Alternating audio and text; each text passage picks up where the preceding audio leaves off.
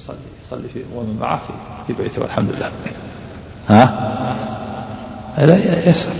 إذا أحب أن يصلي في مسجد في وإمامه معروف من أهل السنة ليس من أهل البدع وليس من أهل الشرك. طيب وليس فيه مسجد وليس فيه قبر. حصل. نعم. وإن أشكل عليه الأمر يصلي في بيته والحمد لله. نعم. لا ما تصح صلاة الفريضة ما تصح. ما صح إلا صلاة الجنازة. أي نعم باطل لأن النبي لعن لعن واللعن يقتضي التحريم ونهى. لعن الله اليهود والنصارى اتخذوا قبور انبيائهم مساجد ألا فلا تتخذوا قبور مساجد فإني أنهاكم عن ذلك وانه يقتضي الفساد. انه يقتضي الفساد. تقول الصلاة باطلة. نعم. ها؟ كيف؟ لأنها لأن الصلاة ليس لها ركوع ولا سجود. صلاة المقصود أنها الدعاء دعاء الميت. نعم. فعل النبي صلى الله عليه وسلم. نعم. لا, لا نافلة ولا فريضة. ما تصح الصلاة مطلقا من وسائل الشرك. لعن الله اليهود والنصارى اتخذوا قبور انبيائهم مساجد ثم قال ألا فلا تتخذوا قبور مساجد ثم قال فإني أنهاكم عن ذلك. ثلاث انواع اللعن ثم آه، نهى بلاء النهي بأداة النهي. ثم صرح بالفعل فقال فإني أنهاكم عن ذلك. ولعن وهو في السياق. والسوق تراح الروح وتساق في آخر في آخر حياته في شدة الأمر عليه الصلاة والسلام. قبل أن يموت بخمس أيضا لعن ثم لعنه في السياق في سياق الموت. السلام عليكم. فعل النبي صلى الله عليه وسلم الصلاة على المرأة التي كانت تقوم المسجد ما يعد دليل؟ نعم. قال دلوني على قبرها ثم صلى عليها. نعم. الصلاة على المقبرة الصلاة على الميت. لا لا لا مانع منها لأن إلى شهر من دفنه. له أن يصلي إلى شهر من دفنه. لأن أكثر ما ورد عن أنه صلى صلى أيضا على غير المرأة صلى إلى إلى شهر من دفنه. لأن صلاة الجنازة المقصود منها الدعاء ليس لها فيها ركوع ولا سجود. نعم. أحسن عليك. وذكر حديث أبي مرثد عن النبي صلى الله عليه وسلم لا تصلوا إلى القبور وقال إسناده جيد. وذكر يعني في رواية الأثرم ذكر الإمام أحمد. نعم. نعم ما زال السياق. إيه وذكر. قال وذكر حديث أبي مرثد عن النبي صلى الله عليه وسلم لا تصلوا إلى القبور وقال إسناده جيد. انتهى كلامه مرثد الغلوي نعم. ها؟ المعروف إنه في المسجد يعرف إنه في المسجد. إسناده جيد. اسناده جيد يمكن غاب عنه في حين الكتابة. تعليق عندك في مسلم نعم. ما ذكر نعم. لا تجلسوا قبوري ولا تصلوا إليها. حديث مرثد الغنم نعم. في لا تجلسوا قبوري ولا تصلوا إليها. نعم. انتهى؟ انتهى سؤال نعم. قال ولو تتبعنا كلام العلماء في ذلك لاحتمل عدة أوراق فتبين بهذا أن العلماء رحمهم الله بينوا أن علة النهي ما يؤدي إليه ذلك من الغلو فيها وعبادتها من دون الله كما هو الواقع والله المستعان. نعم. العلة نجاسة الشرك ليست النجاسة الحسية. النجاسة المعنوية إيه فتبين فتبين. أحسن عليك. قال فتبين بهذا. فتبين بهذا أن العلماء رحمهم الله بينوا أن علة النهي ما يؤدي إليه ذلك من الغلو فيها وعبادتها من دون الله كما هو الواقع والله المستعان. وقد حدث بعد الأئمة ومن يعتد بقولهم أناس كثر في أبواب العلم بالله اضطرابهم وغلظ في عن معرفة ما بعث الله به رسوله صلى الله عليه وسلم من الهدي والعلم حجابهم فقيدوا نصوص الكتاب والسنة بقيود أوهنت بقيود أوهنت الانقياد وغيروا بها ما قصده الرسول صلى الله عليه وسلم بالنهي وأراد. إيش؟ هذا كلام من؟ قال الآن الشارع ها؟ الشارع الشارع نعم. إيش؟ وقد حدث. وقد حدث بعد الأئمة ومن يعتد بقولهم. أناس كثر في أبواب العلم بالله اضطرابهم. وغلظ عن معرفة ما بعث الله به رسوله صلى الله عليه وسلم من الهدى والعلم حجابهم. فقيدوا نصوص الكتاب والسنة بقيود أوهنت الانقياد وغيروا بها ما قصده الرسول. الانقياد يعني الانقياد لله ولرسوله. قال المراد بها النجاسة الحسية نعم. وغيروا وغيروا بها ما قصده الرسول صلى الله عليه وسلم بالنهي وأراد. ها؟ يمكن وش بعد؟ قال فقال بعضهم النهي عن البناء على القبور يختص بالمقبرة المسبلة. وقد حدث. هذا وقد حدث. سب ها؟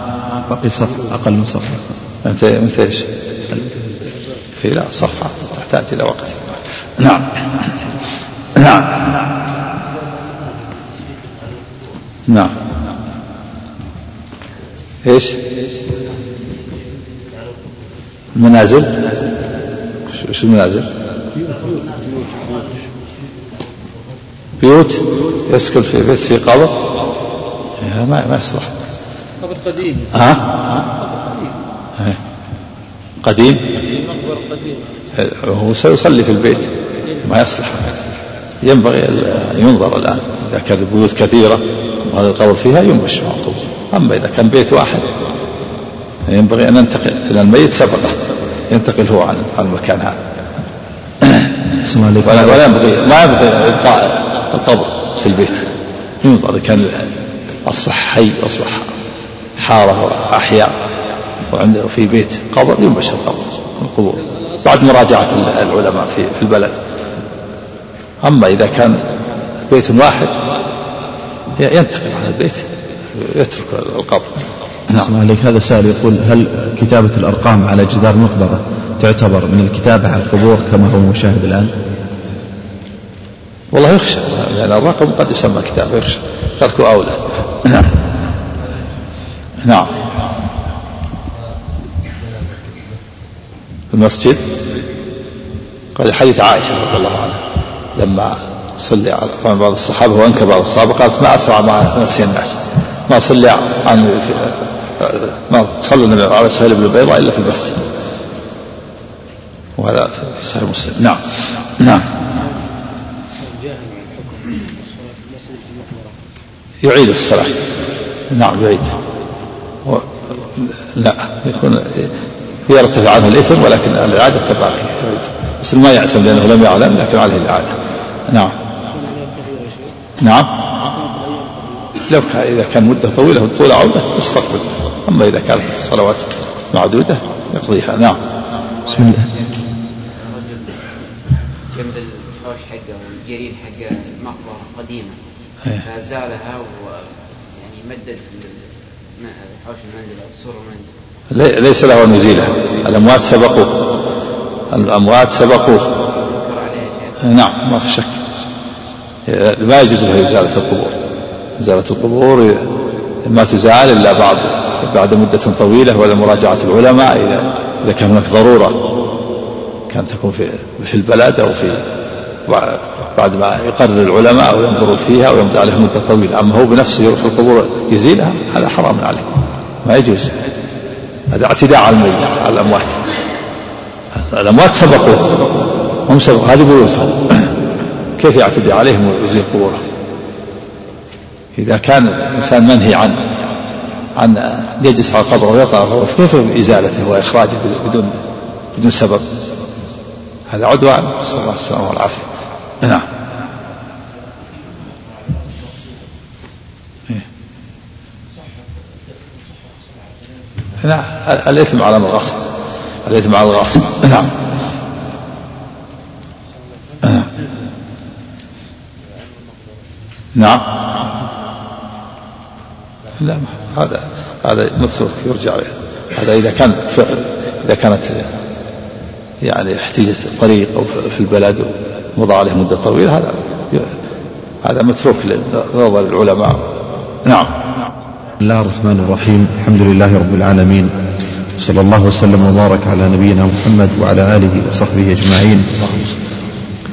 ذكر الشيخ عبد الرحمن بن حسن رحمه الله تعالى في باب ما جاء من التغليظ في من عبد الله عند قبر رجل صالح كيف إذا عبده قال ولو تتبعنا كلام العلماء في ذلك لاحتمل عدة أوراق فتبين بهذا. يعني في النهي عن ال- الوقوف على القبور وعن والنهي عن الصلاة عندها وأن الصلاة وأن العلة النهي إنما هو النجاسة المعنوية وهي نجاسة الشرك وأنه من وسائل الشرك. وليس المراد النجاسة الحسية كما ذهب إلى هذا بعض المتأخرين من الحنابلة وغيرهم في منتهى والإقناع يقول إن النجاسة نجاسة حسية. وهذا ليس بصحيح. يقول الميت قد يكون فيه صديد. فلهذا عن الصلاة فيه لأن الأرض نجسة. لأن الميت قد يكون فيه صديد. وجاب بأن الميت جديد ما فيه صديد. والأنبياء أجسادهم طرية. وكذلك أيضا قولهم النهي عن الصلاة في القبور في المقبرة إذا كانت ثلاث قبور فأكثر لأن هذا أقل الجرم أما إذا كان قبر أو قبرين فلا فلا حرج. هذا غلط.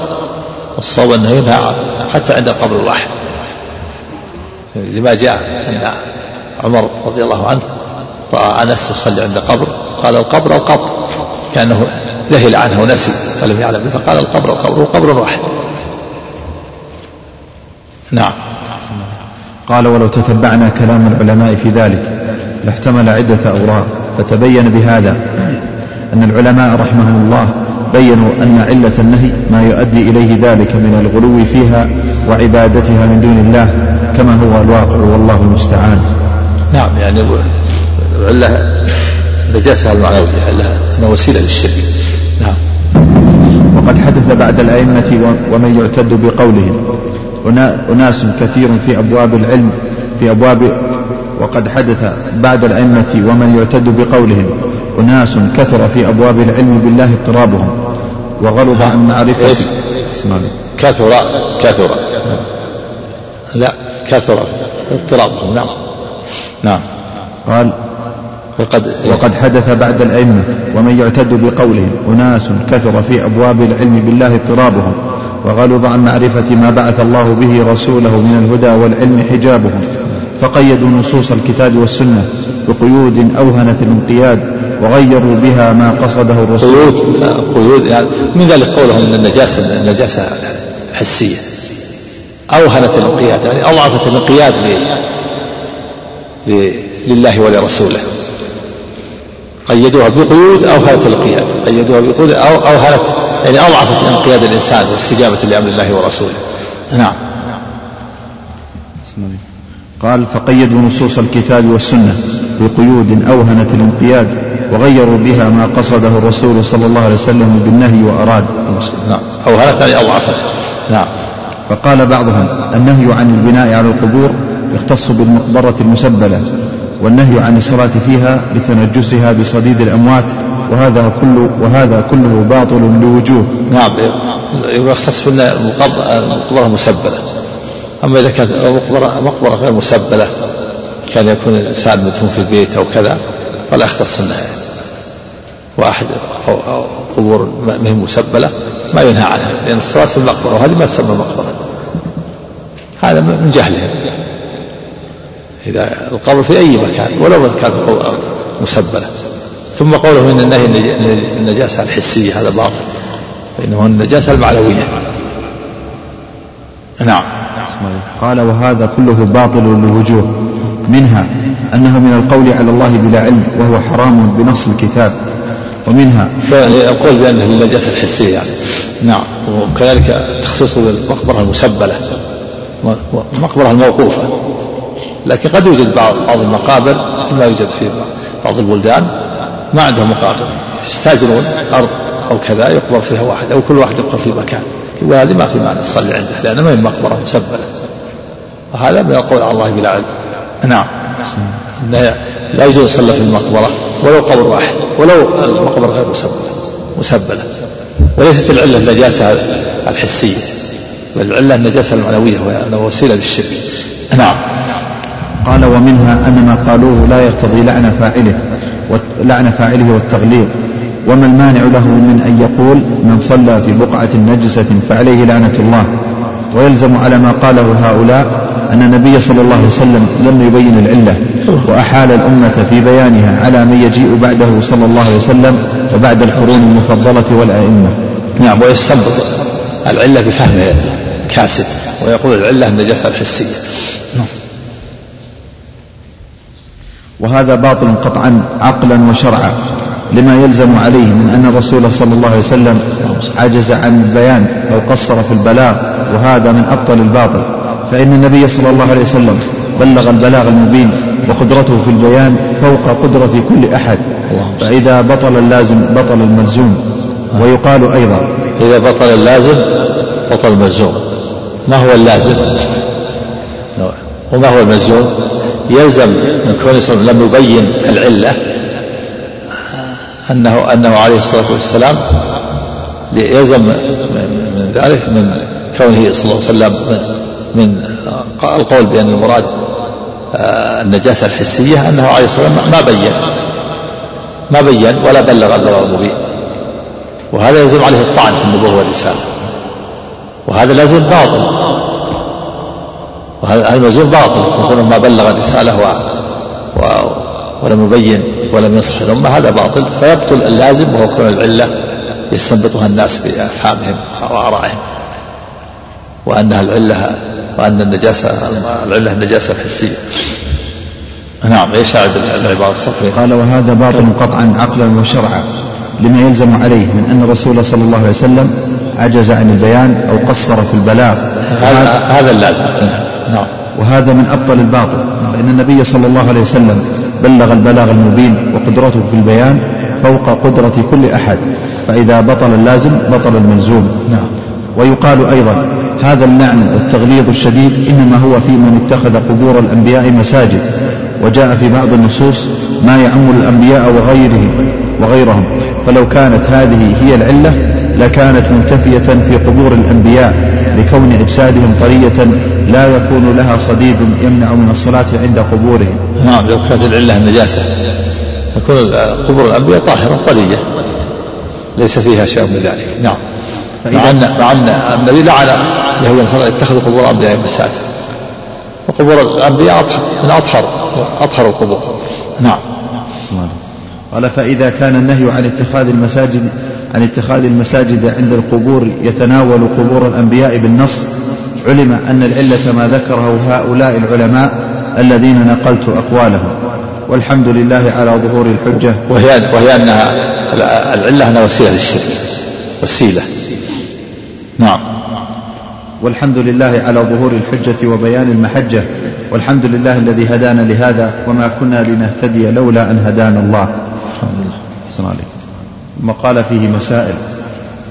الأولى ذكر الرسول صلى الله عليه وسلم. ذكر الرسول صلى الله عليه وسلم في من بنى مسجدا يعبد الله فيه عند قبر رجل صالح ولو صحت نية الفاعل. نعم. وأن هذا يغلظ عليه. من عبد الله عند قبر رجل صالح يغلظ عليه ولو صحت نيته ولو كان قصده حسن. لأن هذا العمل وسيلة. وسيلة للشرك. ولا ما تنتفي الوسيلة بحسن نية الفاعل. نعم. قال الثانية النهي عن التماثيل وغلظ الأمر في ذلك. لأنها وسيلة للشرك. ولو لم تعبد فالتماثيل وسيلة للشرك. وهنا يتبين أن كسر التماثيل اللي في أفغانستان واجب. لأنها من وسائل الشرك وما يفعله بعض الناس وما يقوله بعض الناس أو يدعي بعض الناس من أنها منها من هذا أمر حضاري كذا. هذه هذا إنما يتكلم بلسان الكفرة. الكفرة هم الذين يريدون أن يذوبوا هذا الشيء ويجعلونه أمر حضاري. وهذه من العولمة لا من العولمة. هذه عولمة ودمج المسلمين في غيرهم. يسمى أمر حضاري حتى يلغى الشرك ولا يتكلم في الشرك. فالتماثيل يجب تكسيرها ويجب طمسها إذا كانت في, في الأوراق. ولهذا بعث النبي صلى الله عليه وسلم عليا ألا يدع تمثال إلا طمسه. فالتماثيل وسيلة للشرك ولو تعبد فلا تبقى بل تكسر وتزال نعم. نعم العاب ها؟ العاب ما ما ينبغي. ما ينبغي أن تجعل التماثيل ألعاب. نعم. قال الثالثة العبرة في مبالغته صلى الله عليه وسلم في ذلك كيف بين لهم هذا أولا ثم قبل موته بخمس قال ما قال؟ إيش؟ الحكمة. قال العبرة في مبالغته صلى الله عليه وسلم في ذلك كيف بين لهم هذا أولا ثم قبل موته بخمس قال ما قال ثم لما كان في السياق لم يكتفي بما تقدم. بما تقدم نهيه عن فعله عند قبره قبل أن يوجد القبر. هذا من مبالغته عليه الصلاة والسلام. بالغ في هذا الأمر. نهى عن اتخاذ القبور مساجد في حياته. ثم قبل أن يموت بخمس نهى عن ذلك. ثم لما كان في السياق في نزع الموت وروحه تساق لعن لعن من فعل ذلك. مما يدل على اهتمام النبي صلى الله عليه وسلم بهذا الأمر لأنه وسيلة قريبة للشرك. اتخاذ القبور مساجد وسيله قريبه للشرك. فلهذا نهى عنه في حياته ونهى عنه في قبل أن يموت بخمس ونهى عنه وهو في سياق الموت. كل ذلك من المبالغه التحذير من وسائل الشرك وذرائعه الموصلة إليه. نعم. قال الرابعه نهيه عن نعم. أي نعم. يعيد الصلاة. يكون معذور لا إثم عليه. أما إذا علم يكون صلاته باطلة ويأثم مخالفة النبي نعم. الله قال الرابعة نهيه عن فعله عند قبره قبل أن يوجد القبر. نعم. وهذا من علامات النبوة. نعم. الخامسة أنه من سنن اليهود والنصارى في قبور أنبيائهم.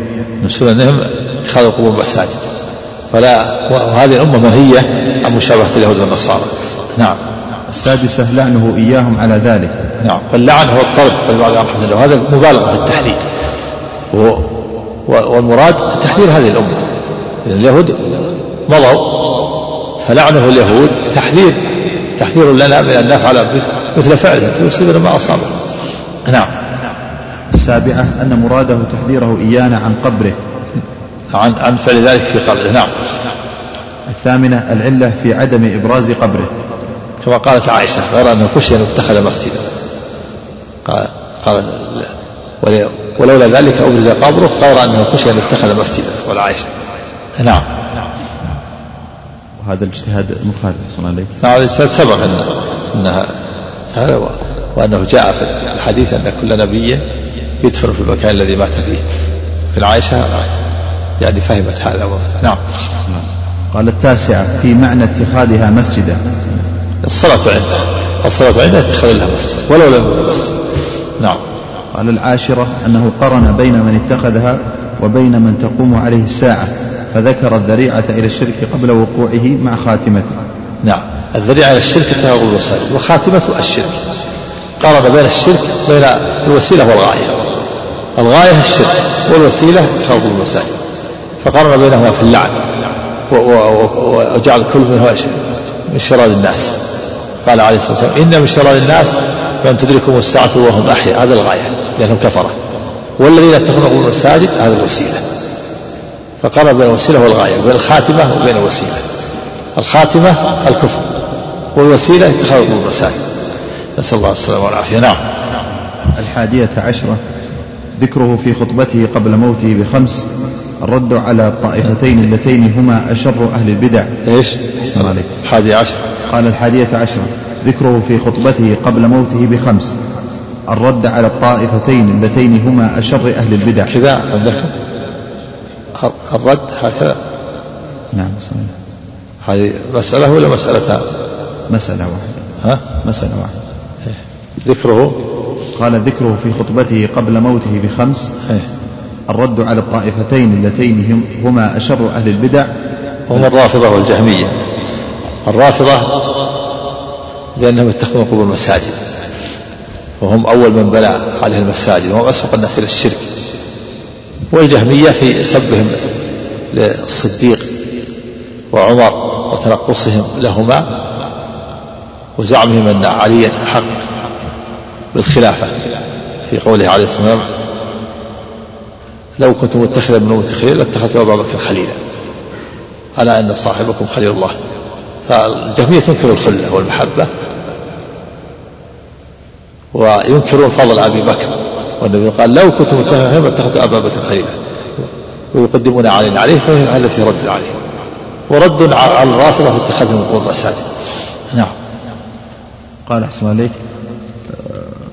ذكره في خطبته قبل موته بخمس الرد على الطائفتين اللتين هما أشر أهل البدع بل أخرجهم بعض أهل العلم من الثنتين والسبعين من الثنتين والسبعين فرقة وهم الرافضة والجهمية وبسبب الرافضة حدث الشرك وعبادة القبور وهم أول من بنى عليها المساجد.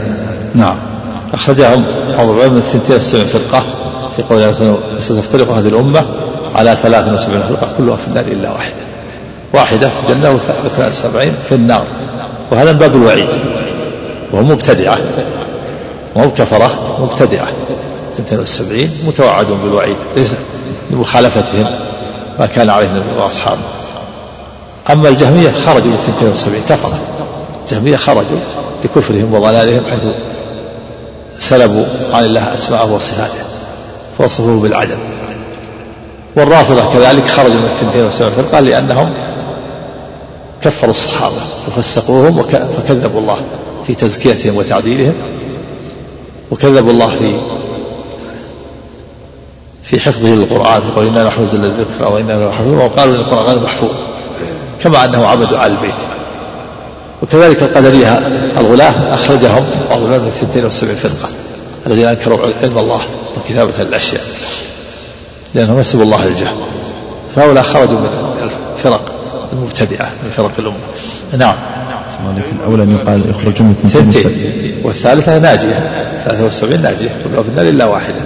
واحدة ناجية وثنتين متوعد والثنتان والسبعون متوعدا متوعدون بالنار. كما يتوعد آكل مال اليتيم بالنار وكما يتوعد القاتل بالنار متوعد بالنار. وهم مبتدئة نعم. أولى من أن يقال خرجوا من الثلاثة وسبعين فرقة لا. كيف؟ من كان على مثل ما أنا عليه اليوم وأصحابه. هذا هؤلاء أهل السنة والجماعة. أهل السنة والجماعة. السنة والجماعة خرجوا إذا أخ... 73 فرقة فرقة أهل السنة والجماعة. كم يبقى؟ 72 خرجوا من المبتدعة وصلوا إلى الكفر. يعني تجاوز المبتدعة إلى الكفر. أما أهل السنة فهم على الحق. ليسوا أهل البدعة وهم من أهل البدع نعم المراد اسمه لك إخراجهم من فرق المسلمين عموما بما فيهم أهل السنة. لا ورد إخراجهم من البدع تجاوز حتى البدع خرجوا تجاوز من البدع إلى الكفر. نعم. ظاهر كلام العلماء أنهم أنهم مبتدعة مو كفرة نعم قال الثانية عشرة ما بلي به صلى الله عليه وسلم من شدة النزع. نعم. كما جاء في الحديث أنه أنه يوعك كما يوعك رجلان. سأله بعض الصحابة عبد الله بن مسعود قال قال أجل يوعك كما يوعك رجلان قال أذلك لأن لأن لك الأجر مرتين؟ قال نعم. ليعلم الله الأجر عليه الصلاة والسلام. له الأجر مرتين ولتقتدي به أمته عليه الصلاة والسلام. الصبر تحمل نعم. قال الثالثة عشرة ما أكرم به من الخلة. نعم. وهي وهي نهاية المحبة وكمالها. فهو شارك إبراهيم الخليل في الخلة فهما الخليلان إبراهيم ومحمد عليه الصلاة والسلام. نعم. الرابعة عشرة التصريح بأنها أعلى من المحبة. نعم. لأنها نهايتها وكمالها. الخامسة عشرة لأن الرسول صرح أنها أنه لا لا لا يتسع قلبه لخلة أحد. لأنه امتلأ بخلة الله. ولو كان فيه متسع لكان لأبي بكر. أما المحبة يتسع القلب لأكثر من محبوب. كما صرح بأنه يحب أبا بكر ويحب عائشة ويحب أسامة وزيد بن حارثة وجماعة. نعم. عليك الخامسة عشرة التصريح بأن الصديق رضي الله عنه أفضل الصحابة. نعم. وقوله لا لاتخذت أبا بكر خليلا. نعم. السادسة عشرة الإشارة إلى خلافته.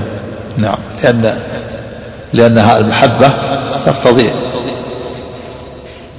تقتضي تقديمه وتفضيله ويؤيد هذا تقديمه في الصلاة تقديم النبي صلى الله عليه وسلم في الصلاة يصلي بالناس في مرض موته نعم باب ما جاء أن الغلو في قبور الصالحين يصيرها أوثانا ها؟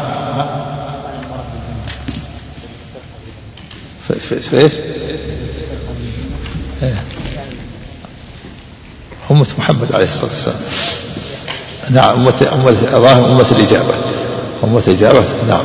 هذا هو الظاهر. نعم. نعم. ها؟ الأصل إيش؟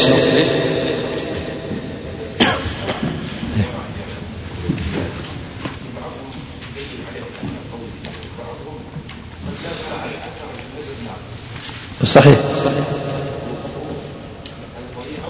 ولهذا قالت عائشة رضي الله عنها معنى كلامها ما غلطت أحدا على على سهولة الموت بعدما رأيت رسول الله صلى الله عليه وسلم بشدة النزع الذي أصابه بعض الناس قد يخفف عليه قد قد بعضهم قد يكون عليه عنده شدة نعم إيه طمس الوجه. نعم إذا أزلت الوجه والرأس خلاص. لأن الصورة تطلق على الوجه وتطلق على على البدن كله. كما قال الإمام أحمد الصورة الوجه فإذا أزلت الرأس والوجه طمست ولا بقى في شيء خلاص زال المحل. ولا بقي الجسم. ها؟ الرأس والوجه. إذا لم يبقى له أثر لا بأس. إذا كان في في قرطاس أو في ورق ولا يكفي وضع الخط على الحلق مثل ما بعض الناس يضع خط لا ما يكفي.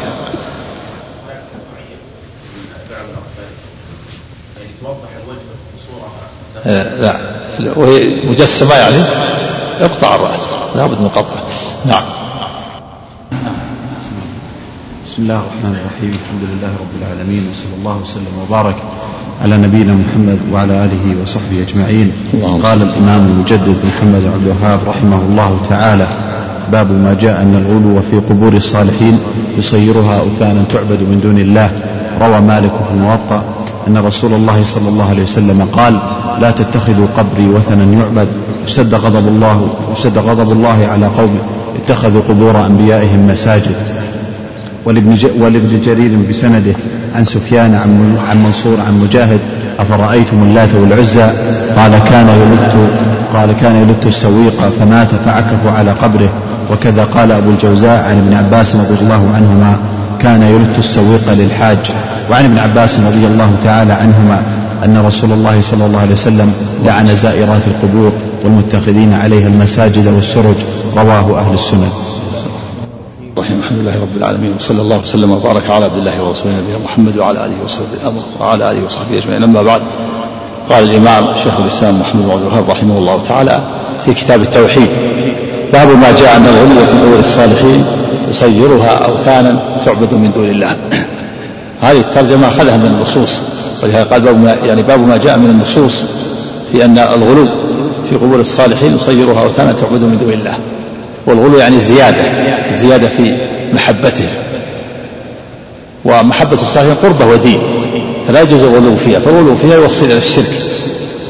ولهذا قال الله تعالى يا أهل الكتاب لا تغلوا في دينكم ولا تقولوا على الله إلا الحق والغلو هو الزيادة ومنه غلى القدر إذا زاد إذا زاد إذا زادت في الغليان القدر إذا كانت على النار ثم زاد غليانها تجاوزت الحد قال غلى غلى القدر.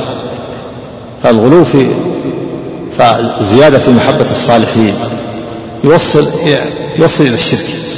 لأن محبة الصالحين دين وقربة فلا يجوز أن يتجاوز بها الحد الشرعي. روى مالك بن موطأ أن النبي صلى الله عليه وسلم قال اللهم لا تجعل قبري وثنا يعبد. اشتد غضب الله على قوم اتخذوا قبور أنبيائهم مساجد. هذا الأثر رواه مالك. مرسلا. عن زيد بن أسلم عن عطاء. ورواه أيضا ابن أبي شيبة ولم يذكر عطاء. ورواه البزار مرفوعا عن عن أبي سعيد وله شاهد عند الإمام أحمد رحمه الله. عن سهيل بن صالح عن أبيه عن أبي هريرة أن النبي صلى الله عليه وسلم قال اللهم لا تجعل قبري وثنا يعبد لعن الله قوما اتخذوا قبور أنبيائهم مساجد. فهو ثابت. وفيه التحذير من الغلو في قبور الصالحين. والنبي صلى الله عليه وسلم إنما قال هذا تحذيرا تحذيرا للأمة أن تفعل أن تغلو في في فيه عليه الصلاة والسلام فيكون قبره وثنا وفيه أنه أنهم لو أنهم لو غلوا فيه ووصلوا إلى عبادته لصار قبره وثنا ولكن الله طهره وحماه واستجاب دعاءه. كما قال العلامة القيم فأجاب رب العالمين دعاءه وأحاطه بثلاثة جدران حتى غدت أرجاؤه حتى غدت أرجاؤه حتى إيش؟ غدت أرجاؤه بدعائه في عزة وحماية وصيانة والمعنى أنهم لم يصلوا إلى إلى القبر فيعبدوه لأن الله حال بينهم وبينه بالجدران. ولكنه وقع الشرك به عليه الصلاة والسلام وبغيره من بعيد. هناك من دعا النبي صلى الله عليه وسلم واستغاث به وذبح له ونذر له كما دعا غيره. لكن المراد أنهم لم يصلوا إلى إلى قبره ليباشروا عبادته فيكون وثنا. ولهذا قال عليه الصلاة والسلام اللهم لا تجعل قبري وثنا يعبد اشتد غضب الله على قوم اتخذوا قبور انبيائهم مساجد. تحذيرا من صنيعهم في الحديث الآخر لعن الله اليهود النصارى. اتخذوا قبور انبيائهم مساجد. ألا فلا تتخذوا قبور المساجد فإني أنهاكم عن ذلك.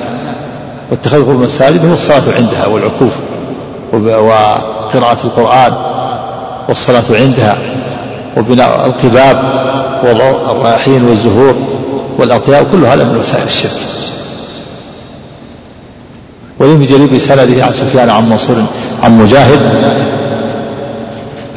في, في الآية فرأيتم الله والعزى قال كان يرد السوق للحج فمات فعكفوا على قبره. كان كان يلت كان يلت السويق فمات فعكفوا على قبره. ولابن أبي الجوزي عن عن ابن عباس كان يلت السويق الحاج يعني هذا الرجل اللات كان يلت السويق عن الحاج. رجل اسم اللات بالتشديد اللات بالتشديد اسم للرجل. أو اللات بالتخفيف من من الفعل. واللت والسويق هو دقيق الحنطة والشعير. واللت بله بالسمن أو بالماء. والمعنى أن هذا الرجل الصالح كان آه، يطعم الحجيج السويق ويحسن إليهم فلما مات غلوا في قبره لصلاحه وعكفوا على قبره فعبدوه من دون الله. فصار قبره وثنا. يعبده أهل الطائف. ولهذا أنزل الله تعالى أفرأيتم اللات والعزى ومناة الثالثة الأخرى؟ فيه التحذير من الغلو في الصالحين لأن هذا رجل صالح. فالغلو في الصالحين في قبورهم يصير أوثانا تعبدهم لله كما حصل لهذا الرجل الذي كان الصالح الذي كان يطعم الحجيج ويسقيهم السويق فعكفوا على قبره وغلوا فيه لصلاحه فعبدوه فصار قبره وثنا. فالنبي صلى الله عليه وسلم يحذر من ذلك. قال اللهم لا تجعل قبري وثنا يعبد اشتد غضب الله على قوم اتخذوا قبور أنبيائهم مساجد. وعن ابن عباس رضي الله عنهما قال لعن رسول الله صلى الله عليه وسلم زائرة القبور والمتخذين عليهم المساجد والسرج. المتخذين عليهم المساجد والسرج. واللعن هو الطرد والإبعاد عن رحمة الله. واتخاذ والمتخذين عليها على القبور. المساجد بمعنى أن يبنى عليها مسجد وكذا لو لم عليها. إذا صلى عندها ودعا عندها فقد اتخذها مسجد وتشمله اللعنة وإذا بنى عليها مسجد يكون أعظم وأعظم وأشد. كل شيء كل مكان يصلى فيه يسمى مسجد. وفيه دليل على أنه لا يجوز للنساء زيارة القبور لعن الله زائرة القبور. فلا يشملها لا يشملها الرخصة لا يشمل النساء. في قوله صلى الله عليه وسلم كنت نهايتكم عن زيارة القبور فزوروها. فلا يشمل هذا خاص بالرجال. ولو قال قائل إنه عام فالجواب إنه عام مخصوص عام مخصوص بالنصوص التي دلت على أن النساء لا يزرن القبور كهذا الحديث وغيره. والجمهور على على أنه لا بأس بالزيارة يرون الرخصه عامه ويستدلون بالأحاديث التي ظاهرها الجواز كحديث النبي صلى الله عليه وسلم مر على امرأة تبكي على صبي لها. قال اتق الله واصبري. قالت إليك عني فإنك لم تصب مصيبة. رواه البخاري في صحيحه. ولم ولم ينهها. إنما أمرها بالصبر. وكذلك قول عائشة ما أقول إذا زرت القبر. فهذه عمومات هذه محمولة على أنها ذلك قبل النهي. إما أنها قبل النهي محمول على أنها قبل النهي. هذا هو الصواب في في هذه المسألة. وإن كان الجمهور يرون أنها لا بأس بزيارة النساء ولكن الأقرب المنع وأن الرخصة لا تشمل النساء وأن العموم عموم عموم الرخصة مخصوص مخصوص بالنساء مخصوص بأحاديث النهي. نعم. وفيه فدل هذا الحديث على تحريم زيارة النساء القبور وتحريم اتخاذ المساجد عليها والسرج على الإنارة والإضاءة عليها سرج لأن هذا من وسائل الشرك إذا جعل سرج على المقبرة كهرباء وإنارة ومثله أيضا بناء القباب وضع الرياحين وكتابة الأسماء عليها كل هذا من وسائل الشرك. فالواجب الحذر من وسائل الشرك. نعم. السلام عليكم. جاء في الترمذي وأحمد بن ماجه. زوارات. لفظ اللعن زوارات. إيه. ليس المراد بها يعني صيغ المبالغة. هذا من باب من باب الزوارات يعني من باب المبالغة وليس المعنى أنها أن التي لا تكثر الزيارة ليست ملعونة. الأحاديث الأخرى التي جاءت في هذا في هذا الباب. فالمراد بالزوارات الزائرات. كلام أحسن عليك. نعم. يقول هذه النسبة مثل قوله وما ربك بظلام. قول قول ابن معطية نهينا عن اتباع الجنائز ولم يعزم علينا هذا اجتهاد منها. قد نهينا عن اتباع الجنائز ولم يعزم علينا. قولها ولم يعزم علينا هذا من اجتهادها. يعني ليس نهيا مؤكدا. أما الصلاة صلاة المرأة على الميت لا بأس تصلي في المسجد تصلي على الميت. المرأة لا بأس تصلي على الميت. صلي في المسجد صلى مع الرجال صلي عليه. ولما طلبت عائشة بعض بعض من توفي أن صلى عليه في المسجد وأنكر بعض الناس قالت ما أسرع ما, ما نسي الناس. ما صلي على ابن بيضاء إلا في المسجد. فصلاة المرأة لا بأس لكن من هي عن اتباع الجنائز لما فيها من الضعف وعدم التحمل يفضي بها إلى البكاء والصياح لعدم تحملها ولأنها تفتر الرجال بذهابها وصوتها. فهي منهية عن عن زيارة القبور ولكن تصلي عليه لا بأس أن تصلي عليه وتدعو له في مكانها في بيتها. نعم.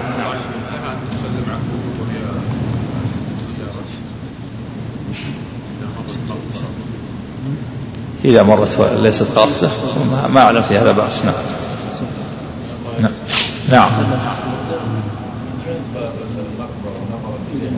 نعم. نعم.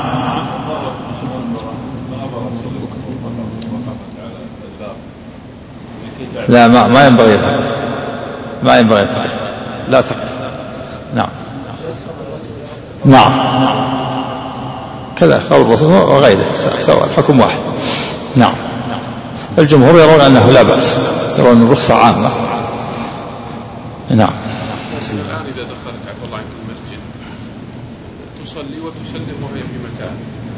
نعم. مثل ما قال عليه صلوا علي فإن صلاتي تقبلون حيث كنتم. إذا صلت وسلمت عليه في أي مكان في أي مكان في الدنيا. وصلوا علي فإن سلمت يبلغون حيث كنتم. هذا الرجال والنساء يعني هذا على نية المرأة؟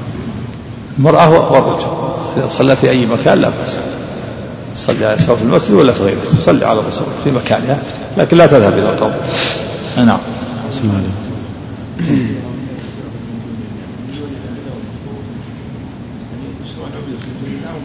تأكيد تأكيد. أقول التأكيد مثل أولى رجل ذكر. وما وما بقي في أولى رجل ذكر. الرجل هو الذكر. التأكيد. الصفة قد تكون كاشفة أحيانا. نعم. بسم الله بسم الله الرحمن الرحيم. الحمد لله رب العالمين وصلى الله وسلم وبارك على نبينا محمد وعلى آله وصحبه أجمعين.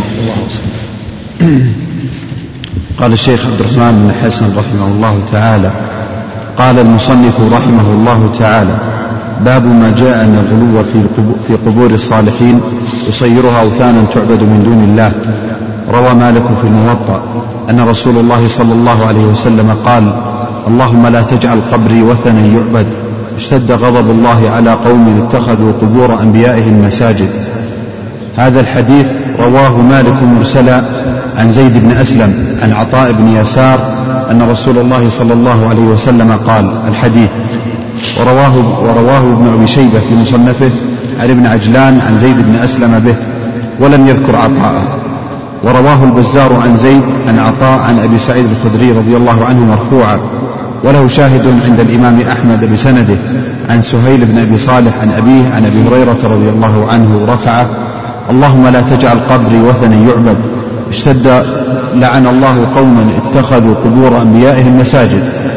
قوله روى مالك في الموطأ هو الإمام مالك بن أنس بن مالك بن أبي عامر بن عمرو الأصبحي أبو عبد الله المدني.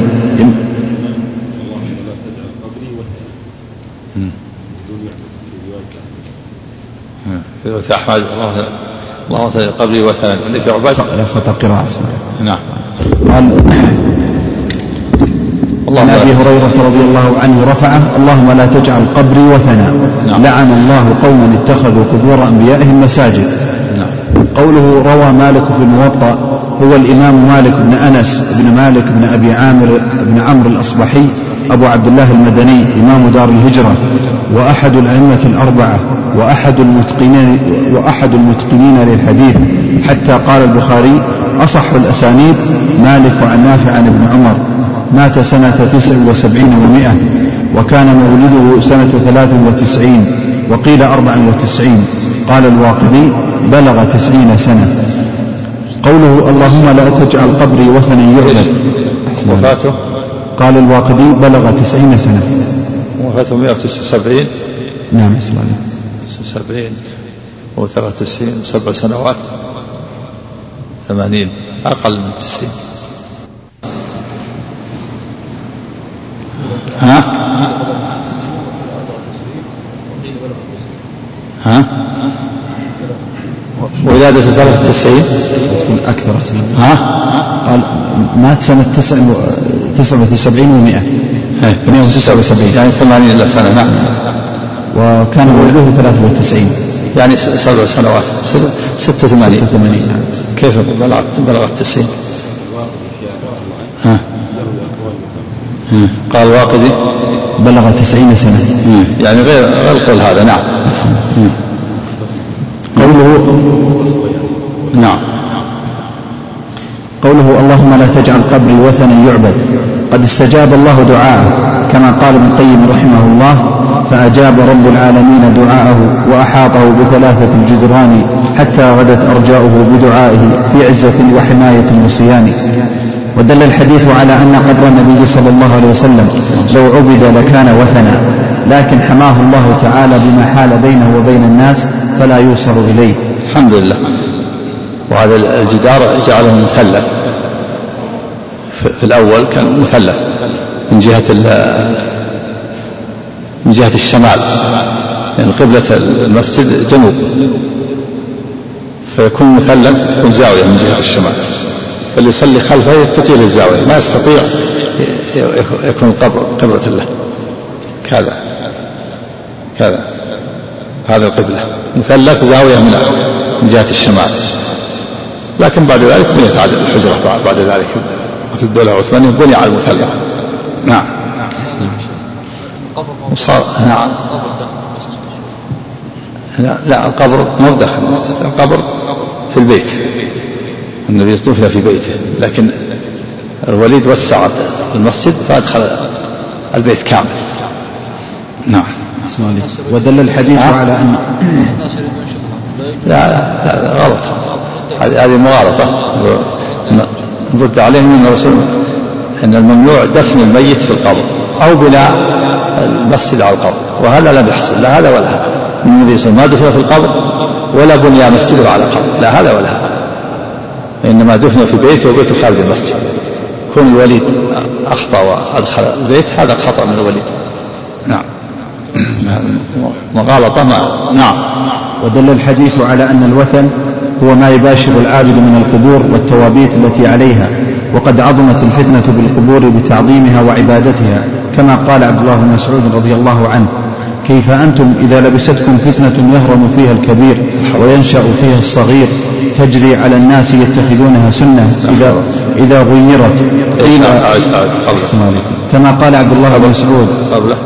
أحسن قال ودل الحديث. على أن الوثن هو ما يباشر العابد من القبور نعم. والتوابيت التي عليها. وقد عظمت الفتنة بالقبور بتعظيمها وعبادتها. كما قال عبد الله بن مسعود رضي الله تعالى عنه كيف أنتم إذا لبستكم فتنة يهرم فيها الكبير وينشأ فيها الصغير تجري على الناس يتخذونها سنة. إذا غيرت قيل غيرت السنة. انتهى. انقلبت انقلبت الموازين. عند بعض الناس. صارت السنن بدع والبدع سنن لا حول ولا قوة بالله نعم. ولخوف الفتنة نهى عمر رضي الله عنه عن تتبع آثار النبي صلى الله عليه وسلم. قال ابن وضاح سمعت عيسى بن يونس يقول أمر عمر بن الخطاب رضي الله عنه بقطع الشجرة التي بويع, بويع تحتها النبي صلى الله عليه وسلم فقطعها لأن الناس كانوا يذهبون فيصلون تحتها فخاف عليهم الفتنة. وقال المعرور بن سويد صليت مع عمر بن الخطاب بطريق, بطريق مكة صلاة الصبح ثم رأى الناس يذهبون مذاهب فقال أين يذهب هؤلاء؟ فقيل يا أمير المؤمنين مسجد صلى فيه النبي صلى الله عليه وسلم فهم يصلون فيه. فقال إنما هلك من كان قبلكم بمثل هذا كانوا يتبعون آثار أنبيائهم ويتخذونها كنائس وبيعا. وهذا يظهر أن ما فعله ابن عمر رضي الله عنه من تتبع آثار النبي صلى الله عليه وسلم والصلاة فيها في في الأماكن في, في البراري والقفار أن هذا اجتهاد منه. يخالف فيه كبر الصحابة كأبيه والصديق. وهذا اجتهاد منه وله اجتهادات أخطأ فيها رضي الله عنه. منها هذا تتبع آثار النبي صلى الله عليه وسلم. قد ذكر البخاري رحمه الله في صحيحه آثار كثيرة في تتبع عبد الله بن عمر لآثار النبي صلى الله عليه وسلم. كان يأتي إلى مكان كذا وكذا في ذي الحليفة وينزل فيه عبد الله ويقول النبي نزل فيه وذكر آثار وأسماء أشجار هناك. أنه كان يأتي مكان اسمه حرشة وكذا وينزل فيه و والمكان الذي يبول فيه يجلس ويبول فيه. هذا كله من اجتهاداته والصواب أنه أنه ليس بمشروع هذا. تتبع آثار النبي صلى الله عليه وسلم في الأماكن اللي ينام فيها واللي يبول فيها. ما هو مشروع هذا. كما فعل كما ذكر عمر رضي الله عنه. نعم. أحسن عليك قولهم مسجد صلى فيه النبي ما يدل على أن الأرض التي يصلى فيها تسمى مسجد. لا سمى مسجد نعم. ثم قال رضي الله عنه فمن أدركته الصلاة في هذه المساجد فليصل ومن لا فليمضي ولا يتعمدها. ولا يتعمدها. فليمضي ولا يتعمدها. وفي مغازي بن وفي مغازي بن إسحاق من زيادات يونس بن بخير عن أبي خلدة خالد بن دينار قال حدثنا أبو العالية قال لما فتحنا تستر وجدنا في بيت مال الهرمزان سريرا عليه رجل ميت عند رأسه مصحف فأخذنا المصحف فحملناه إلى عمر فدعا له كعبا فنسخه بالعربية فأنا أول رجل قرأه من العرب قرأته مثل ما أقرأ القرآن فقلت لأبي العالية ما كان فيه. قال سيرتكم وأموركم ولحونك ولحون كلامكم وهو كائن بعد. قلت فما صنعتم بالرجل؟ قال حفرنا له بالنهار ثلاثة عشر قبرا. قال حفرنا له بالنهار ثلاثة عشر قبرا متفرقة. فلما كان بالليل دفناه وسوينا القبور كلها لنعميه على الناس لا ينبشونه. قلت وما يرجون منه؟ قال كانت السماء إذا حبست عنهم. برزوا بسريره فيمطرون فقلت من كنتم تظنون الرجل؟ قال رجل يقال له دانيال.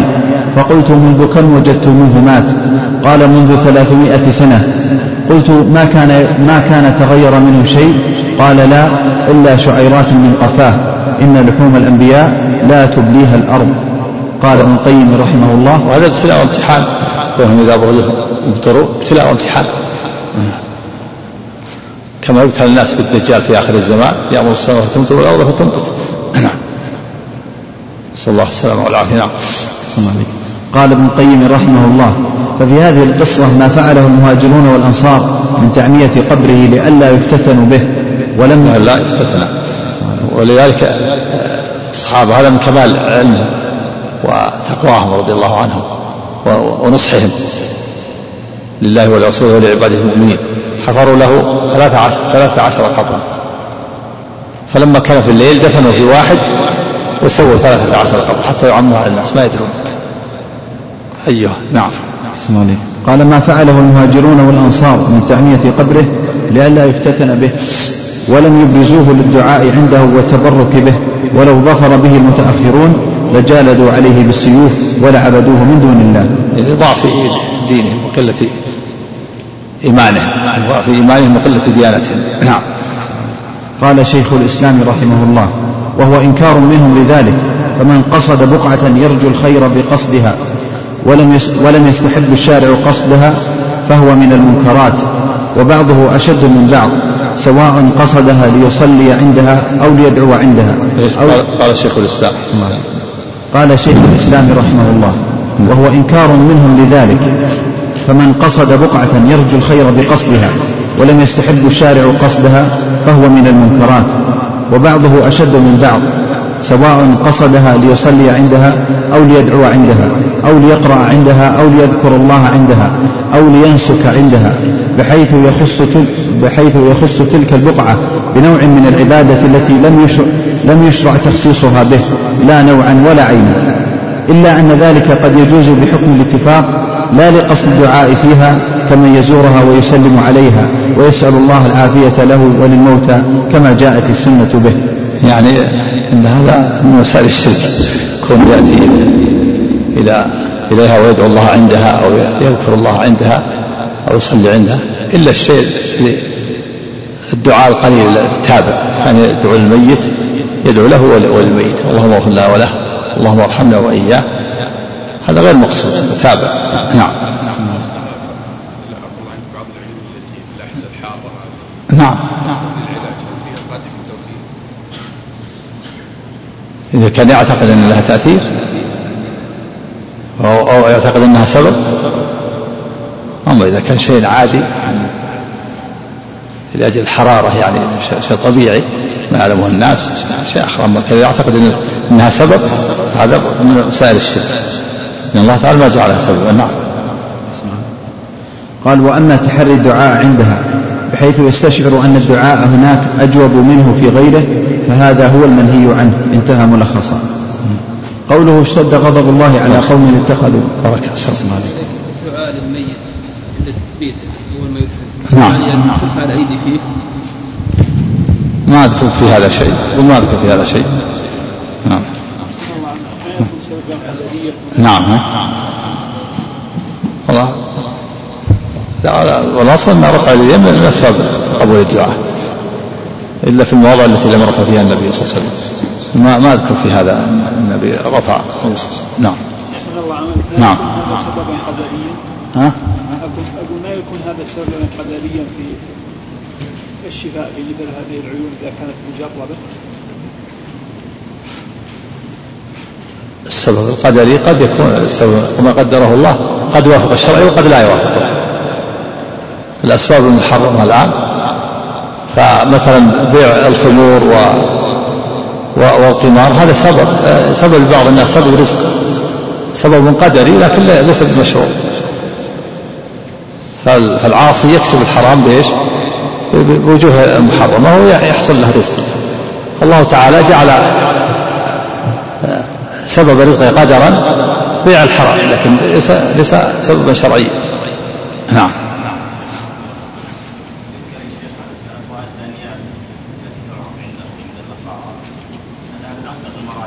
وش هي؟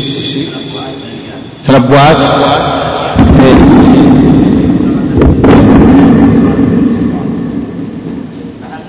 كيف تنبؤاته؟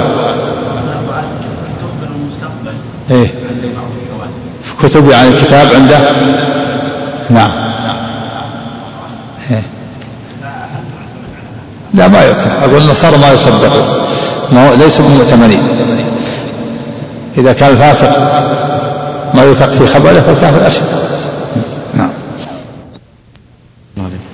بسم الله الرحمن الرحيم. الحمد لله رب العالمين وصلى الله وسلم وبارك على نبيه محمد وعلى آله وصحبه أجمعين. اللهم قال الشيخ عبد الرحمن بن حسن رحمه الله تعالى قوله اشتد غضب الله على قوم اتخذوا قبور أنبيائهم مساجد ففيه تحريم البناء على القبور وتحريم الصلاة عندها وأن ذلك من الكبائر.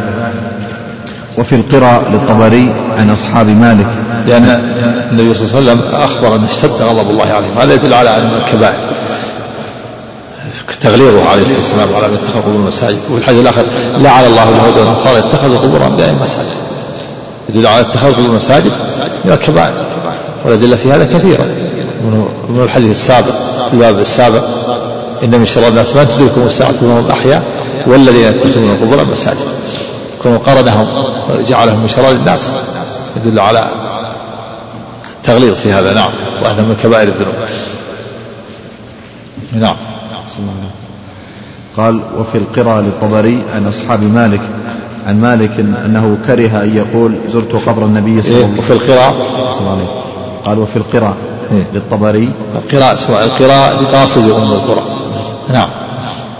قال عن كتاب أصحاب اسمه القراء لقاصد أم القرى الطبري وفي القراء نعم. وفي القراء للطبري عن أصحاب مالك عن مالك أنه كره أن يقول زرت قبر النبي صلى الله عليه وسلم وعلل ذلك بقوله صلى الله عليه وسلم. اللهم لا تجعل قبري وثنا يعبد. الحديث كره إضافة هذا اللفظ إلى القبر لئلا يقع التشبه لئلا يقع التشبه بفعل أولئك سدا للذريعة. قال شيخ الإسلام رحمه الله ومالك قد أدرك التابعين وهم أعلم الناس بهذه المسألة. فدل ذلك على أنه لم يكن معروفا عندهم ألفاظ زيارة قبر النبي صلى الله عليه وسلم. إلى أن قال وقد ذكروا في أسباب كراهته لأن لأن يقول زرت قبر النبي صلى الله عليه وسلم لأن هذا اللفظ قد صار كثير من الناس يريد به الزيارة البدعية وهي قصد الميت لسؤاله ودعائه والرغبة إليه في قضاء الحوائج ونحو ذلك مما يفعله كثير من الناس فهم يعنون بلفظ الزيارة مثل هذا وهذا ليس بمشروع باتفاق الآئمة. فكره مالك أن يتكلم بلفظ مجمل يدل على معنى فاسد. بخلاف الصلاة عليه والسلام فإن ذلك مما أمر الله به. أما يعني- لفظ يعني- الزيارة. يعني لأنه وسيلة هذه وسيلة إلى لأن اللفظ مجمل يشمل يشتمل على ما يفهمه بعض الناس. فلهذا كره أن يقول زرت القبر. ولكن يقول سلمت على النبي صليت سلمت وصليت عليه. نعم. ها؟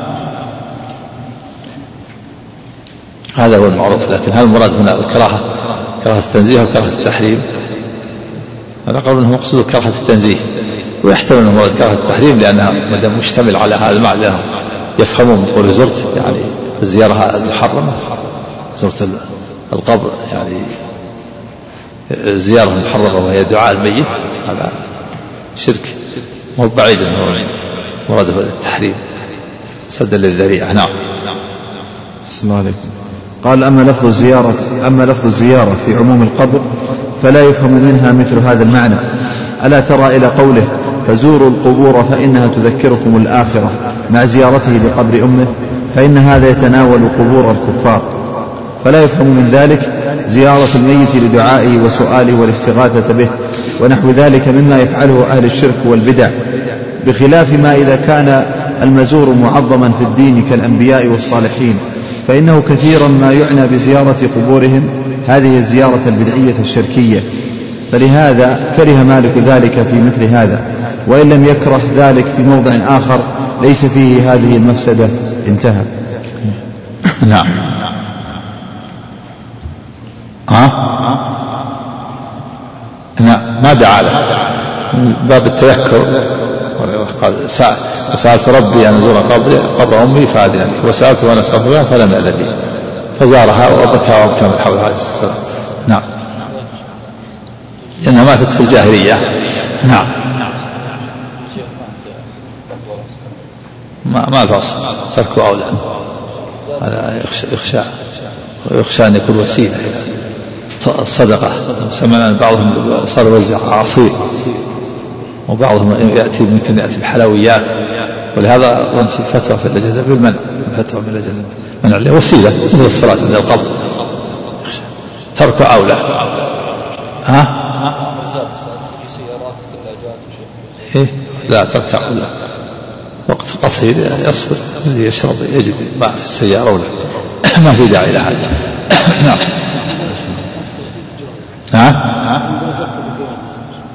وينه في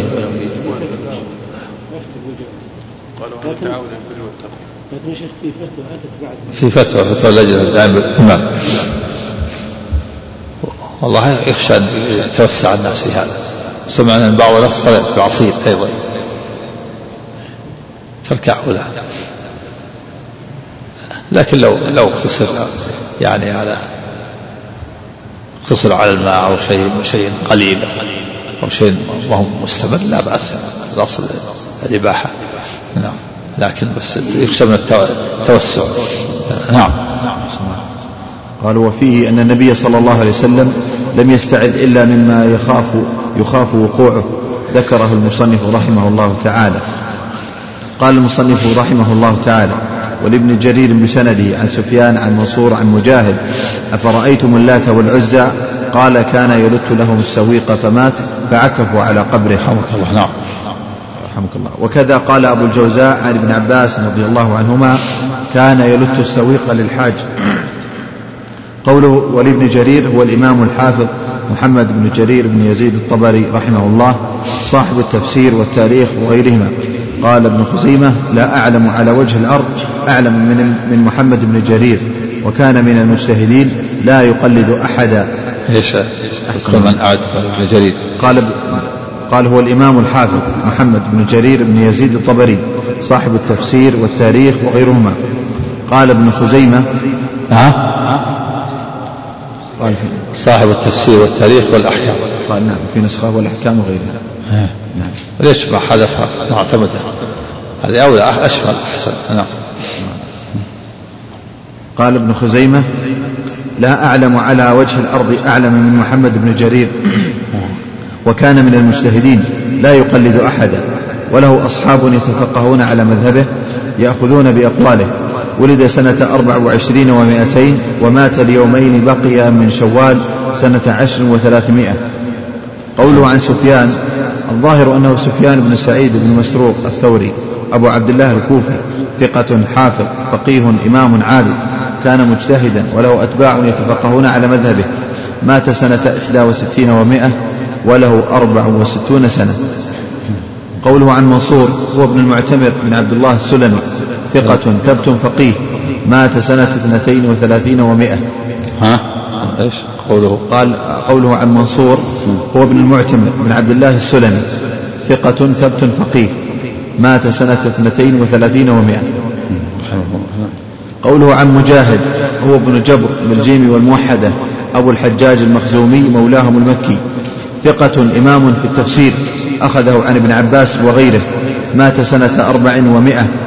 قال قاله يحيى القطان وقال ابن حبان مات سنة اثنتين أو ثلاث ومائة. وهو ساجد ولد سنة إحدى وعشرين في خلافة عمر. نعم. ويقول عرضت المصحف على ابن عباس ثلاث مرات من أوله إلى خاتمته. أسأله عند أسأله عند كل آية.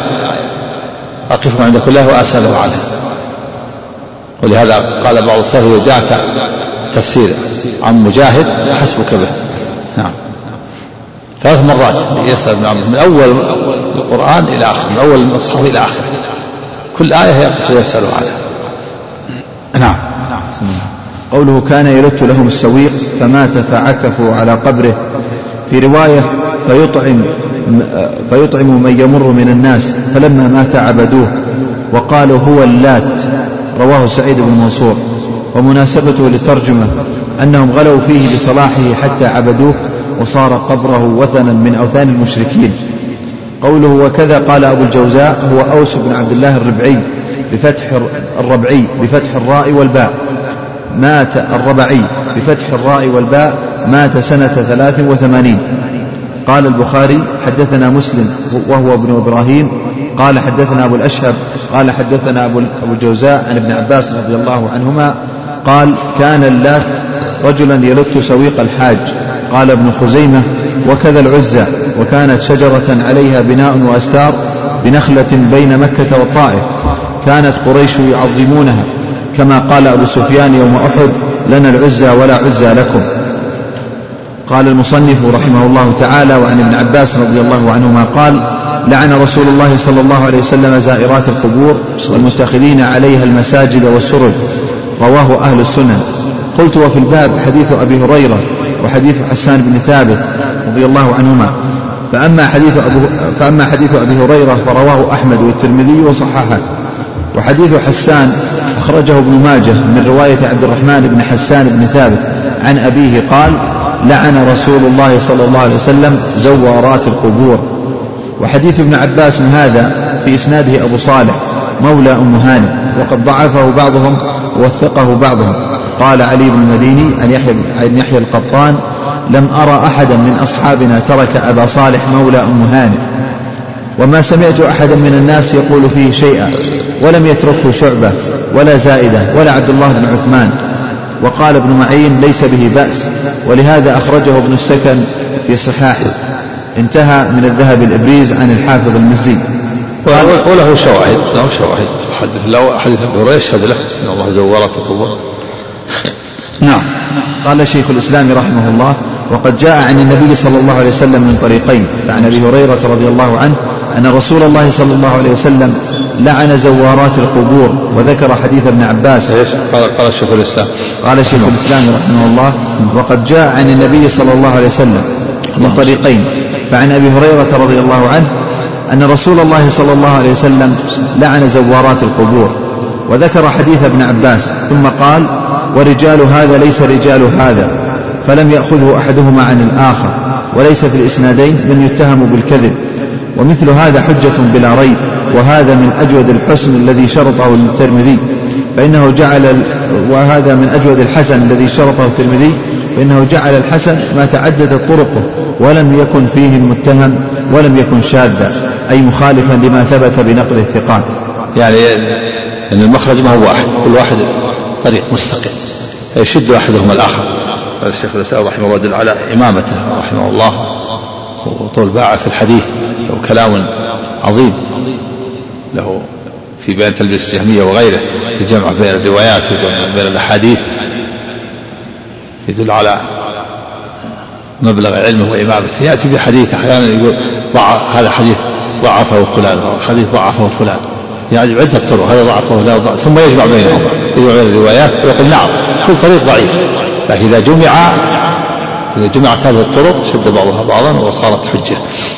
إيش قال إيش؟ قال الشيخ الإسلام قال شيخ الإسلام رحمه الله وقد جاء عن النبي صلى الله عليه وسلم من طريقين. فعن أبي هريرة رضي الله عنه أن رسول الله صلى الله عليه وسلم لعن زوارات القبور. وذكر حديث ابن عباس ثم قال يعني حديث الباب هذا نعم. مع الله زوارات القبور ومدخله المسجد والصوت نعم. ثم قال ورجال هذا ليس رجال هذا فلم يأخذه أحدهما عن الآخر. يعني المخرج مختلف ما هو واحد نعم. ولم فلم إيش؟ فلم يأخذه أحدهما عن الآخر. نعم. وليس في الإسنادين من يتهم بالكذب ومثل هذا حجة بلا ريب وهذا من أجود الحسن الذي شرطه الترمذي. فإنه جعل الحسن ما تعددت طرقه ولم يكن فيه متهم ولم يكن شاذا أي مخالفا لما ثبت بنقل الثقات. نعم وهذا هذا كلام. تعدد الطرق الآن طريقين طريق حديث أبي هريرة وحديث ابن عباس. وليس فيه من هو متهم بالكذب وليس فيه شاذ ولم يكن شاذا. فعرف مخرجه. هذا هو الترمذي عند هذا الحسن عند الترمذي. وهناك نوع آخر الحسن ذكر نوعين. من الحسن نعم. قال وهذا الحديث تعددت طرقه وليس فيها متهم ولا خالفه أحد من الثقات. هذا لو كان عن صاحب واحد فكيف إذا كان هذا رواه عن صاحب وذاك رواه عن آخر؟ فهذا كله يبين أن الحديث في الأصل معروف. نعم. أحدهما عن هريرة عن صاحب والثاني عن عن ابن عباس عن صحابي. طريقان. نعم. والذين رخصوا في الزيارة اعتمدوا على ما روي عن عائشة رضي الله عنها أنها زارت قبر أخيها عن عبد الرحمن وقالت لو شهدتك ما زرتك. هذا اللي رخصوا اللي رخصوا في زيارة آه، زيارة القبور للنساء وهم الجمهور. الجمهور يرون أنه لا بأس بزيارة النساء القبور. ويستدلون بالأحاديث التي فيها الرخصة كحديث سور القبور فإن تذكركم الآخرة. قالوا هذا عام. للرجال والنساء. والقول الثاني شيخ الإسلام والمحققين وأئمة الدعوة ان أن هذه الأحاديث زور القبور عامة مخصوصة مخصوصة بالرجال. أو أنه جاءت أدلة تنسخ زيارة النساء بعد ذلك. فالمراد بها الرجال ليس المراد بها النساء. نعم. بسم الله قال وهذا يدل على أن الزيارة ليست مستحبة للنساء كما تستحب للرجال. إذ لو كان كذلك لاستحبت إذ لو كان كذلك لاستحبت زيارته. إيش والذين رخصوا والذين رخصوا قال والذين رخصوا في الزيارة وهم الجمهور. نعم. اعتمدوا على ما روي عن عائشة رضي الله عنها أنها زارت قبر أخيها عبد الرحمن وقالت لو شهدتك ما زرتك. وهذا يدل على أن الزيارة ليست مستحبة للنساء كما تستحب للرجال. ولذلك قالت لو لو شهدتك ما زرتك يعني ما حضرت وفاته فلذلك زارته فلو كانت مستحبة استحبت أن تزوره في كل وقت. فكون تقول لو شهدتك يعني لو شهدت وفاتك ما, ما زرتك دل على أنها ما, ما تستحب. ولو كانت مستحبة ما تستحب للرجال لصار لصارت تستحب الزيارة في كل وقت مرات. نعم. قال إذ لو إذ لو كان كذلك لاستحبت زيارته سواء شهدته أم لا. قلت فعل هذا فلا حجة فيه لمن قال بالرخصة. وهذا السياق لحديث عائشة رواه الترمذي برواية عبد الله بن أبي مليكة عنها. وهو يخالف سياق وهو يخالف سياق الأكرم له.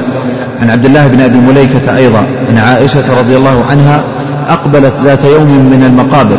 فقلت لها يا أم المؤمنين أليس نهى رسول الله صلى الله عليه وسلم عن زيارة القبور؟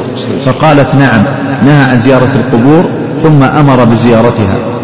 فأجاب شيخ الإسلام عن هذا فقال ولا حجة في حديث عائشة فإن المحتج عليها احتج بالنهي العام فدفعت ذلك بأن النهي منسوخ ولم يذكر لها المحتج النهي الخاص بالنساء الذي فيه لعنهن على الزيارة. إيش؟ قال شيخ الإسلام ولا حجة في هذا. فأجاب شيخ الإسلام عن هذا فقال قال أليس نهي عن زيارة القبور؟ قال حج عليها فقالت إنما رخص للنساء. وكان خفي عليها النهي النهي الآخر الآخر. نعم. أحسن الله قال ولا حجة في حديث عائشة فإن المحتج عليها. احتج بالنهي العام. فدفعت ذلك بأن النهي منسوخ. ولم يذكر لها المحتج النهي الخاص بالنساء الذي فيه لعنهن على الزيارة. يبين ذلك قولها يبين ذلك قولها. قد أمر بزيارتها فهذا يبين أنه أمر بها أمرا يقتضي الاستحباب. والاستحباب إنما هو ثابت للرجال خاصة. ولو كانت تعتقد أن النساء مأمورات بزيارة القبور لكانت, لكانت تفعل ذلك كما يفعله الرجال. ولم تقل لأخيها لما زرته واللعن صريح في التحريم والخطاب بالإذن في قوله فزوروها لم يتناول النساء. فلم يدخلن في الحكم الناسخ. والعام إذا عرف أنه بعد بعد الخاص إيش؟ أحسن زوروها والخطاب في زوروها قال واللعن صريح في التحريم والخطاب في التحريم والخطاب بالإذن في قوله. كنت القبور فزوروها. نعم. فزوروها لم يتناول النساء فلم يدخلن في الحكم الناسخ. والعام إذا عرف أنه بعد الخاص لم يكن ناسخا له عند جمهور العلماء وهو مذهب الشافعي وأحمد في أشهر الروايتين في أشهر الروايتين عنه. والعام والعام إيش؟ أحسن عليك. قال والعام إذا عرف أنه بعد الخاص لم يكن ناسخا له عند جمهور العلماء. العام كنت فزوروها هذا عام. بعد الخاص النهي. نعم. لا يتكلم عن زيارة النهي في الأول كان عاما كان كأن النهي جعله خاص كأن النهي الأول جعله خاص جعله خاصا بعد بعد الإذن يعني. بعد الإذن؟ قبل قبل النسخ نعم نعم. إيش قال؟ قاعد العبارة؟ قال والعام إذا عرف أنه بعد الخاص قبل. نعم قال واللعن صريح في التحريم والخطاب بالإذن في قوله فزوروها لم يتناول النساء فلم يدخلن في الحكم الناسخ. والعام إذا عرف أنه بعد الخاص لم يكن ناسخا له عند جمهور العلماء. وهو مذهب الشافعي وأحمد في أشهر الروايتين عنه وهو المعروف عند أصحابه. فكيف إذا لم يعلم أن هذا العام بعد الخاص؟ إذ قد يكون قوله لعن الله زوارات القبور بعد إذنه للرجال في الزيارة يدل على ذلك أنه قرنه بالمتخذين عليها المساجد والسرج ومعلوم أن اتخاذ المساجد والسرج المنهي عنه محكم كما دلت عليه الأحاديث الصحيحة وكذلك الآخر.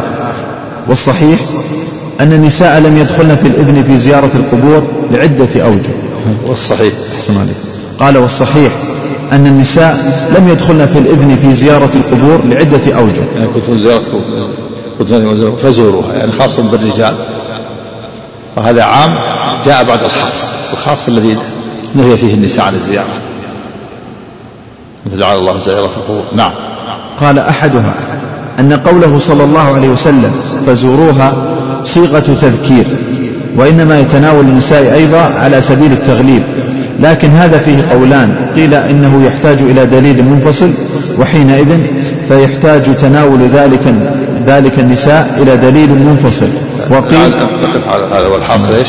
والحاصل إيش؟ والصحيح أن النساء لم يدخلن في الإذن في الزيارة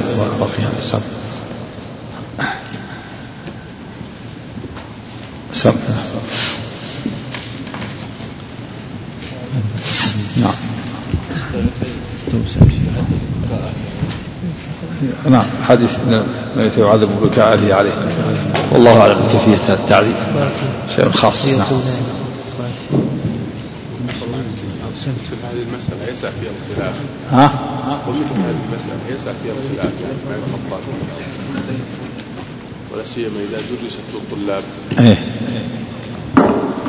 أو نعم الخلاف أقول الخلاف قائم ومعروف لكن في الترجيح على حسب الأدلة. نعم. نعم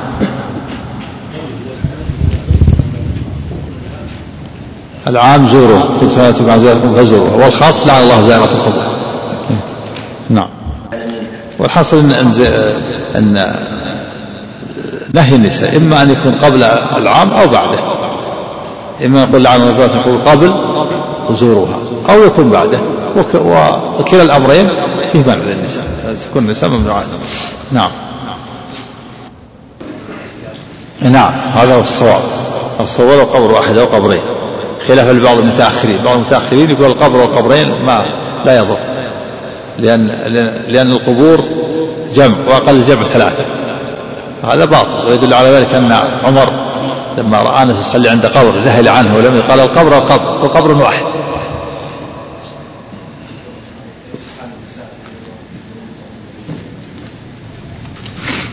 لا هو لأن يجعل لهم ستارة يجعل يقول يصلون في الروضة الشريفة.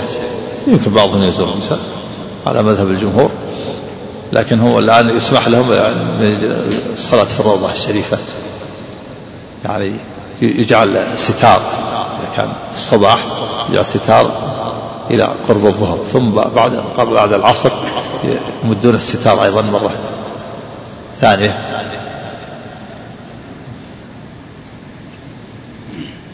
فيصلي في الروضة. نعم. نعم. لا ما مفتوح. ما مفتوح. نعم. نعم. بسم الله الرحمن الرحيم. الحمد لله رب العالمين. صلى الله وسلم وبارك على نبينا محمد وعلى آله وصحبه أجمعين. اللهم صل قال الشيخ عبد الرحمن بن حسن رحمه الله تعالى والصحيح أن النساء لم يدخلن في الإذن في زيارة القبور لعدة أوجه. أحدها أن قوله صلى الله عليه وسلم فزوروها صيغة تذكير. والصحيح والصحيح أن النساء لم يدخلن في الإذن في زيارة القبور لعدة أوجه. أحدها أن قوله صلى الله عليه وسلم فزوروها صيغة تذكير. كنت نهيتكم عن زيارة القبور فزوروها. خاطب بها الرجال نعم. وإنما يتناول النساء أيضا على سبيل التغليب لكن هذا فيه قولان قيل إنه يحتاج إلى دليل منفصل وحينئذ فيحتاج تناول ذلك النساء إلى دليل منفصل. وقيل إنه يحمل على ذلك عند الإطلاق. وعلى هذا فيكون دخول النساء بطريق العموم الضعيف والعام لا يعارض الأدلة الخاصة ولا ينسخها عند جمهور العلماء. يعني قول كنت زيارة سورها خاص بالرجال لا يتناول النساء. وعلى القول بأنه يتناول النساء لأن الأصل العموم هذه دلالة ضعيفة وعندنا دليل خاص قوي وهو لعن زائرة القبور لعن الله زائرة القبور. فلا يقاوم هذا الدليل القوي لا يقاوم دلالة العموم الضعيفة. دلالة العموم الضعيفة لا تقاوم هذا الدليل الخاص. يعني فإذا الجواب الأول نقول كنتم لا تبازلكم فزوروها خاص بالرجال. والقول الثاني لأن الحديث لأن الأحاديث في النهي عن نهي النساء عن الزيارة واضحة فلهذا يكون خاص بالرجال القول الثاني أنه وعلى القول بأن بأن النساء يدخلن في العموم هذه دلالة ضعيفة وهذه الدلالة الضعيفة لا تقاوم الأدلة الخاصة بالنهي عن نهي النساء عن الزيارة. نعم. نعم. قال وعلى هذا فيكون دخول النساء بطريق العموم الضعيف والعام لا يعارض الأدلة الخاصة ولا ينسخها عند جمهور العلماء. ولو كان النساء داخلات ولو كان النساء داخلات في هذا الخطاب داخلات. أحسن عليكم. ولو كان النساء داخلات في هذا الخطاب لاستحب لهن زيارة القبور. وما علمنا أحدا من الأئمة استحب لهن زيارة القبور ولا كان النساء على عهد النبي صلى الله عليه وسلم وخلفائه الراشدين رضي الله عنهم يخرجن يخرجن إلى زيارة القبور. يعني إن الأمر في قول فزوروها الاستحباب. الأمر الأمر إما الوجوب أو الاستحباب. فلو كان النساء داخلات في هذا الخطاب لا قرر العلماء من هذا النص أنه يستحب للمرأة أن تزور المقابر. ولم يقل أحد من العلماء أنه مستحب وإنما الجمهور اللي قالوا قالوا جائز لم يقول أنه مستحب فدل على عدم دخولهم. الجمهور يقولون إن إن النهي هذا كان أولا. لعن الله زائرة القبور كان أولا ثم جاء الإذن صار عام. عام للرجال والنساء. يقول لعن الله زائرة القبور هذا كان أولا. قبل الرخصة للرجال والنساء. نعم. قال ومنها أن النبي صلى الله عليه وسلم علل الإذن للرجال بأن ذلك يذكر الموت ويرقق القلب وتدمع العين. هكذا في مسند أحمد.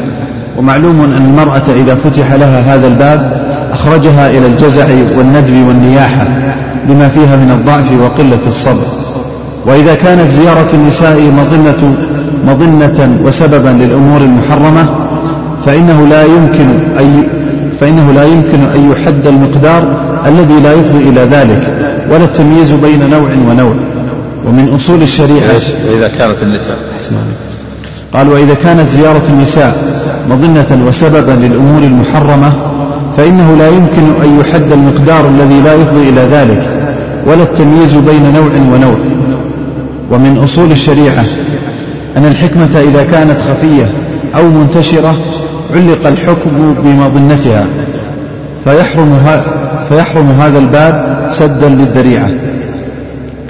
أو فيحرم. قال ومن أصول الشريعة أن الحكمة إذا كانت خفية أو منتشرة علق الحكم بمظنتها. فيحرم أو فيحرم هذا الباب سدا للذريعة. كذا. عندكم يحرم هذا الباب أو فيمنع؟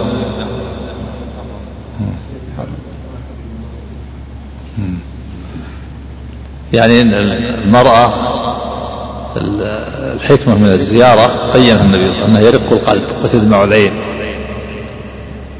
والمرأة إذا زارت يفضي بها إلى الجزع والندب والعويل لأنها ما تتحمل. وهذه هذا الأمر الذي يحصل من المرأة ينبغي سده وغلقه ولا نستطيع أن نسده بشيء يبقى معه تبقى معه زيارته فإذا تمنع الزيارة سدا للباب تمنع المرأة لأن لأن الحكمة الآن منتشرة غير منضبطة الآن. ما يعرف الشيء الذي يفضي الشيء الذي يفضي إلى النياح والبكاء من المرأة والشيء الذي لا يفضي. ما ندري ما نقول إذا إذا زارت مثلا جلست دقيقة ما يفضي أو جلست دقيقتين يفضي ما ندري.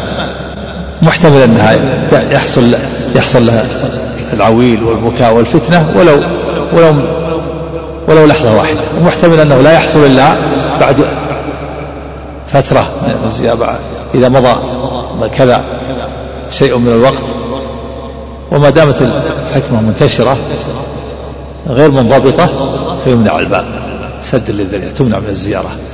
نعم لأن هذه عادة الشر السفر مظنة للمشقة. والمشقة غير معروفة. يعني, يعني الله تعالى رخص للمسافر في الجمع بين الصلاتين وقصر الصلاة والفطر في رمضان دفعا للمشقة. لكن لكن المشقة غير منضبطة الآن. ما تعرف. فلما لم تكن غير منضبطة علقها الشارع بالسفارة. فصار الأحكام معلقة بالسفارة سواء وجدت المشقة أو لم توجد. والأصل دفع المشقة. فإذا وجد بعض الأسفار ما فيها مشقة فالحكم واحد. هنا الحكمة الآن غير منضبطة الآن. فلا تتعلق بشيء غير منضبط. لا تتعلق بشيء منضبط وهو المنع. المنع نعم تحريم. نعم أحسن الله عليك قال ومن أصول الشريعة أن الحكمة إذا كانت خفية أو منتشرة علق الحكم بمظنتها فيحرم هذا الباب سدا للذريعة كما حرم النظر إلى الزينة الباطنة وكما حرم الخلوة بالأجنبية وغير ذلك. وليس في ذلك من المصلحة ما يعارض هذه المفسدة فإنه ليس في ذلك إلا دعاء فإنه ليس في ذلك إلا دعاؤها للميت وذلك ممكن في بيتها. نعم تدعو تدعوه في بيتها. نعم. صلي أيضا صلي عليه مع الناس ما في معنى صلي وتدعو أما ذهابها المقابر لا لا تذهب. نعم. عفى الله عنك. ومن العلماء من يقول التشييع كذلك ويحتج بقوله صلى الله عليه وسلم ارجعن مأزورات غير مأجورات فإن كنا تفتن الحي وتؤذين الميت. وقوله لفاطمة رضي الله عنها أما إنك لو بلغت معهم الكدى لم تدخل الجنة. إيش ومن العلماء من قال؟ قال ومن العلماء من يقول التشييع كذلك. ويحتج بقوله صلى الله عليه وسلم ارجعن مأزورات غير مأجورات فإن كن تفتن الحي وتؤذين الميت. فلا تشيع فلا تشيع الميت يعني ما تذهب مشيعة كما يذهب الرجال مشيعين. نعم. ها؟ إيه؟ قال أخرجه الخطيب البغدادي. تاريخ ابن الجوزي في الوهيات وقال فيه أبو هدبة وقد أجمع على أنه هدبة.